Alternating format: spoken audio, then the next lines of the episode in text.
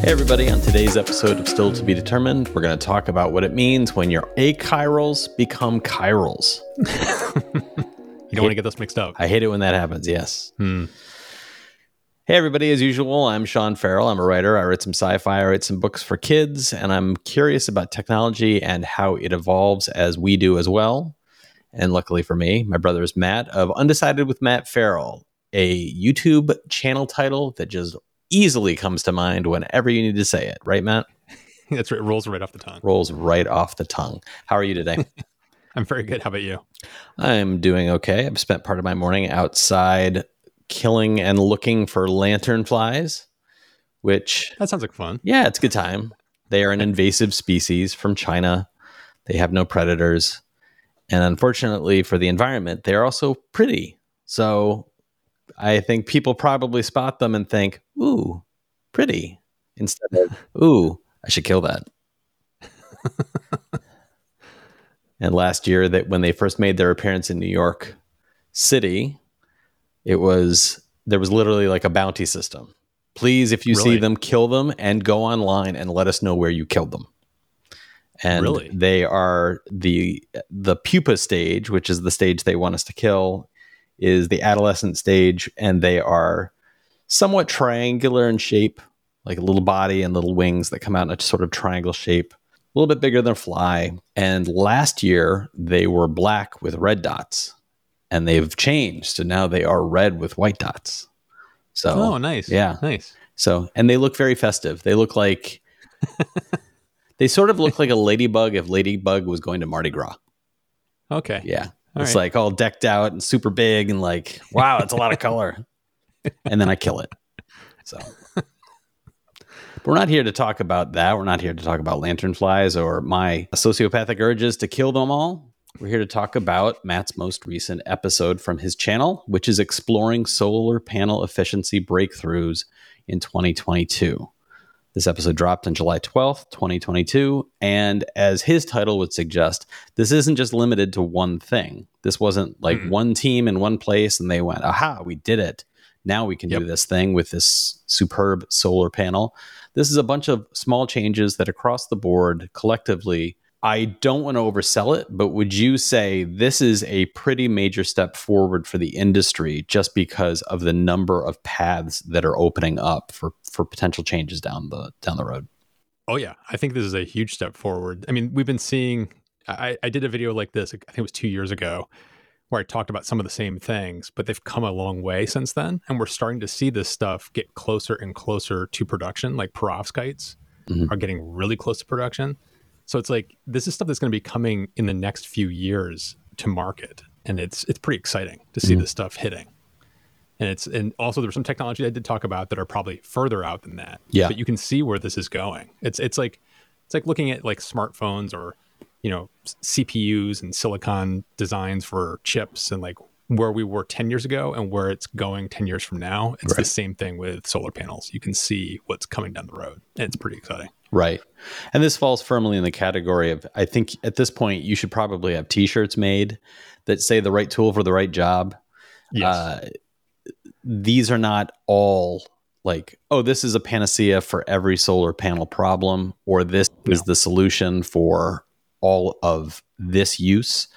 These are a number of different things that across the board you, you pointed out. Some of them might be as helpful as improving battery lifespan on wearable tech, where Yep. another solution might be improved efficiency on a panel on you know a, a major you know solar panel farm as opposed to something you would see in your home But exactly. all of them collectively show tremendous progress and i wanted to, to kind of build big first and then work down to smaller topics that were brought up in the comments as usual Mhm. everybody if you have any kind of feedback both here at still to be determined or on matt's channel jumping into the comments or reaching out through the contact information in the podcast description both of those are what drive this show especially and they lead Matt to paths that he might not have been aware of. We had something that came up last week in this program that potentially could be an episode for Matt. So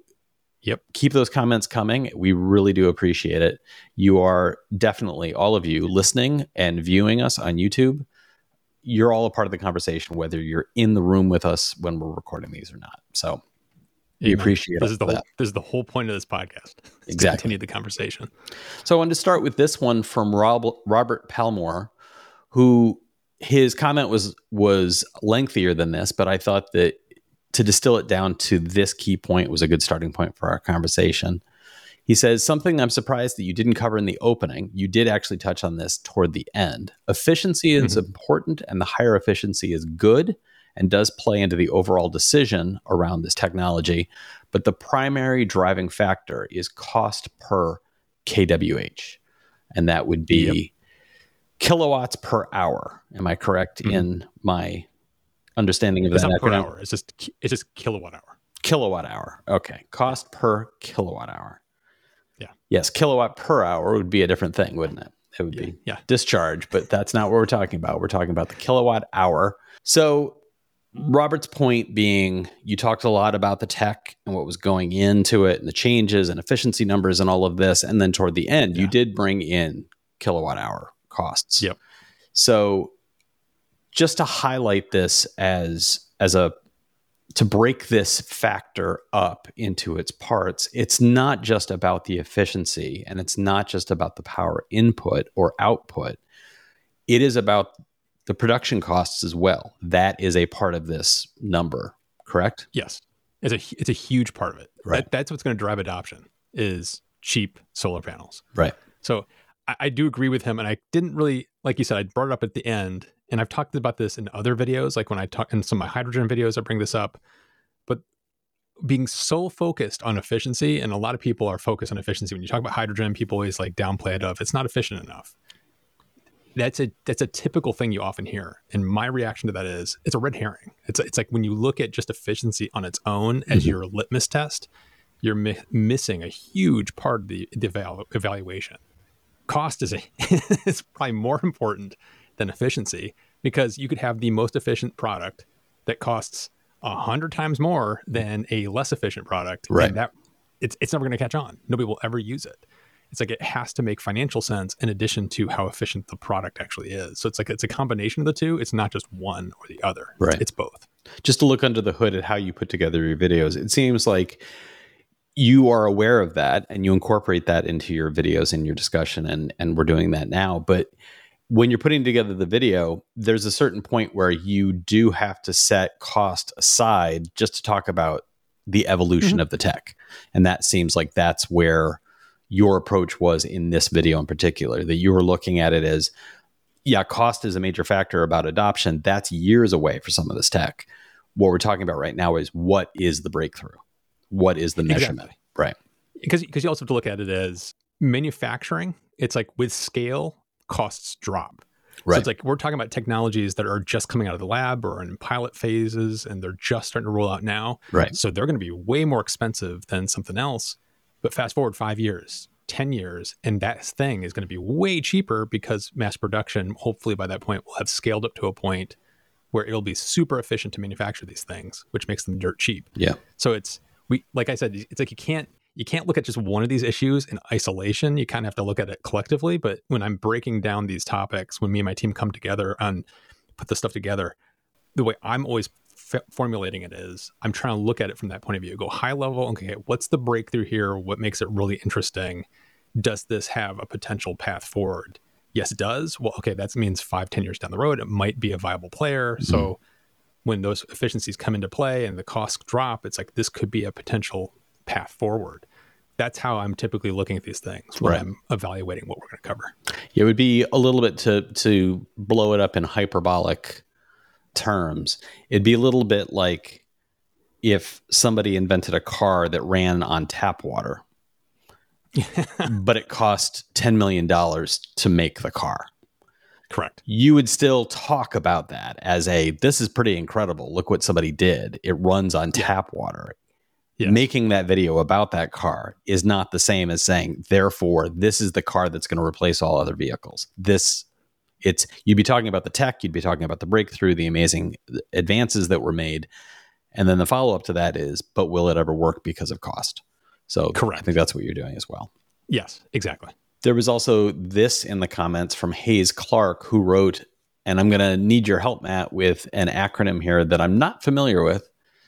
I've had solar on our home for the past 10 years and have generated 60 MWH in the PNW. What is PNW? Are you aware? PNW. I'm not sure. All right. I don't know. I could look that Hayes, if you're listening, drop into the comments and let us know what PNW is. I think we can still get to his larger point, though. The second part of his comment is this In my experience, I've had little to no issues with my panels. However, I run into issues with bad microinverters.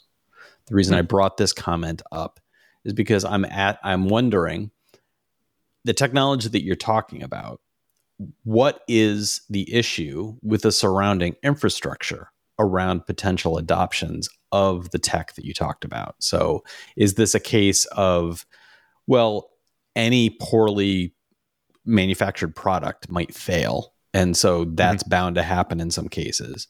Or the tech that you're talking about, does it invite an issue along the lines of, well, there's infrastructure that's currently being used in the solar tech industry.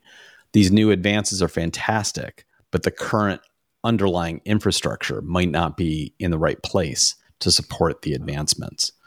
Yeah, there there are different points of failure in when you're talking about solar specifically. There's definitely different points of failure, and the inverters are one of the big ones. I don't think there's a limitation right now. Like based on what I talked about in this video, I don't think like the inverters and the other equipment around it is going to be an issue holding it up at Mhm. all. If that's what you're getting at, I think it's.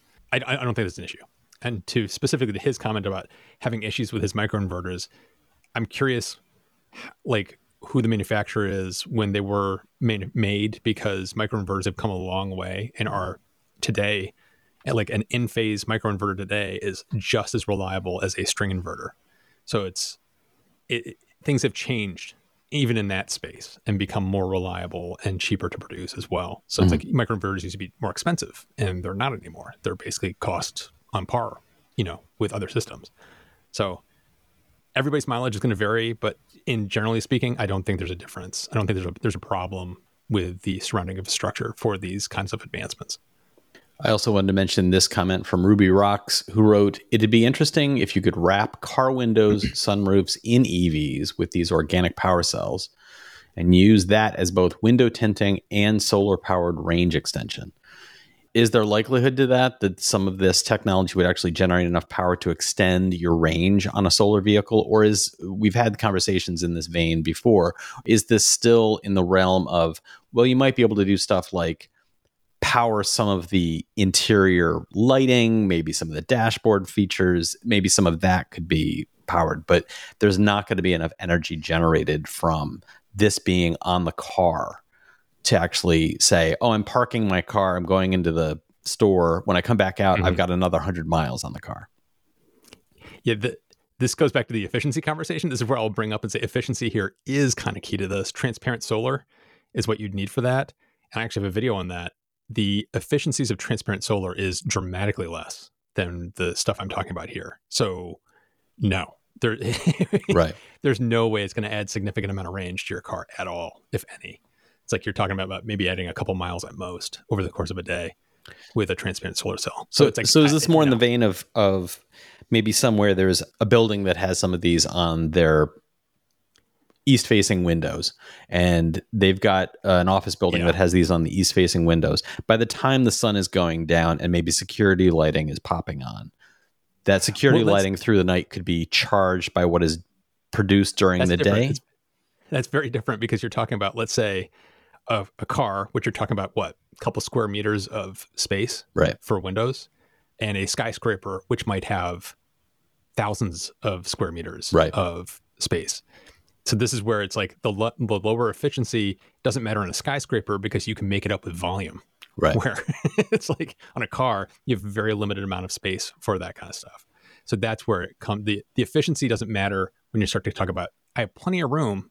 What can I get for all this space versus a car? So you're describing efficiencies of scale. Normally, when that Yeah. comes up, we're talking Yes. about manufacturing, but in this case, Yes. we're talking about the production of energy Well, provided through solar panels.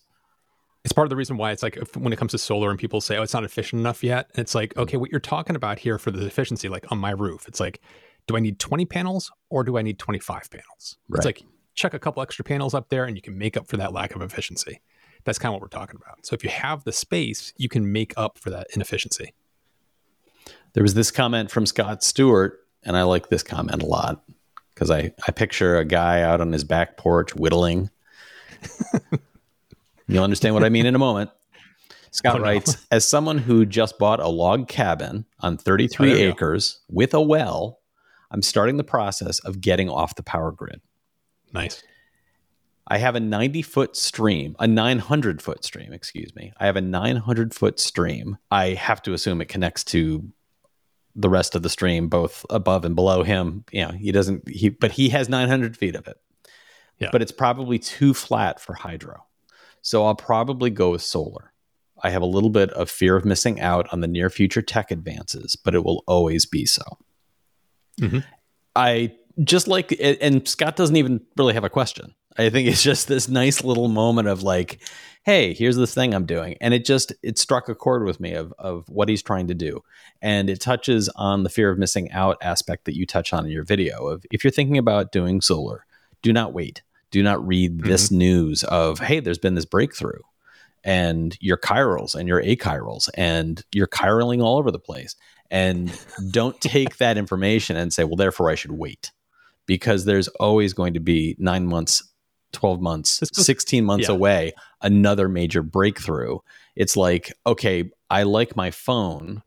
I need a Yep. new phone, but I better wait because there's going to be an even better phone.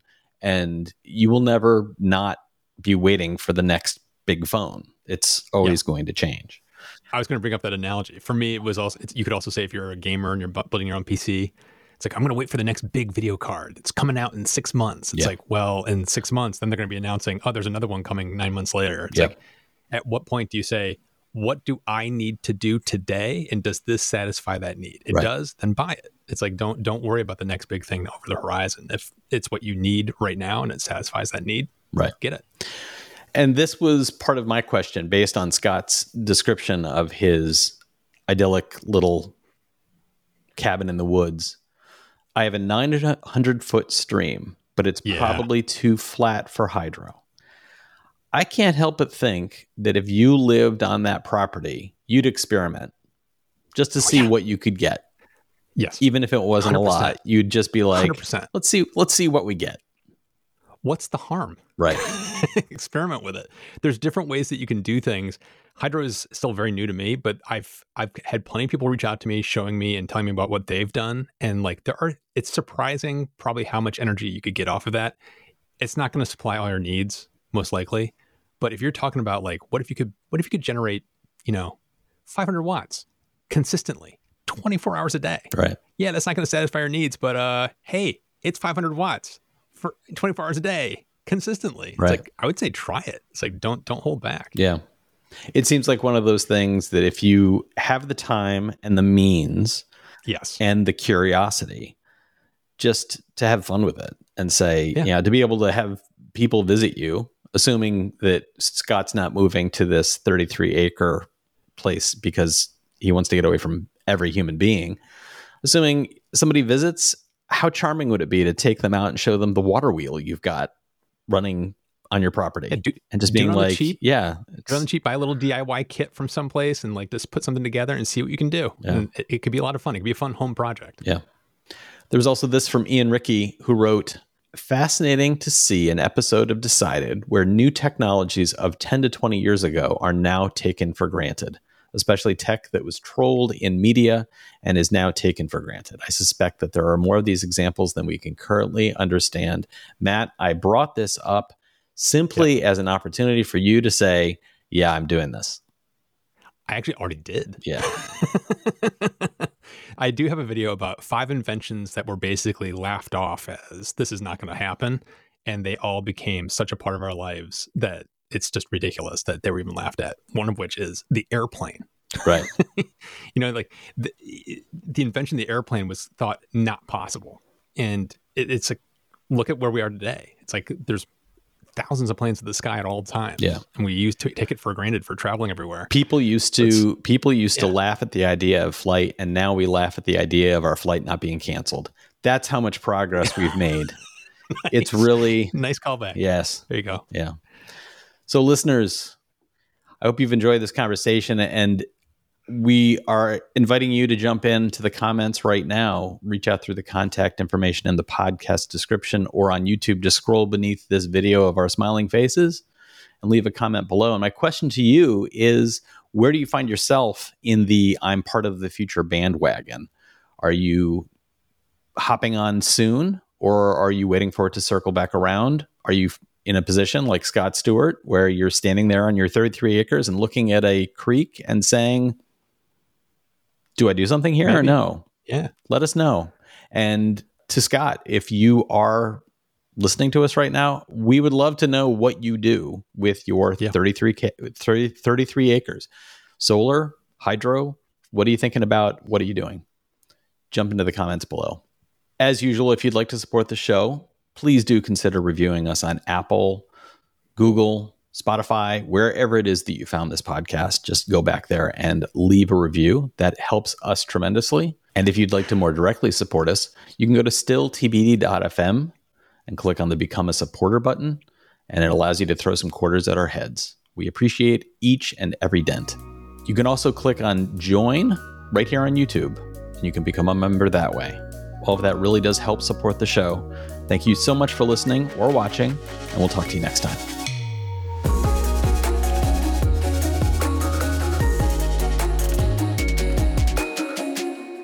Luckily for me, my brother is Matt of Matt.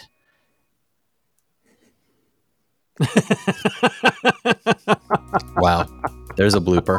And if you'd like to s- direct us, mm, any if you, mm.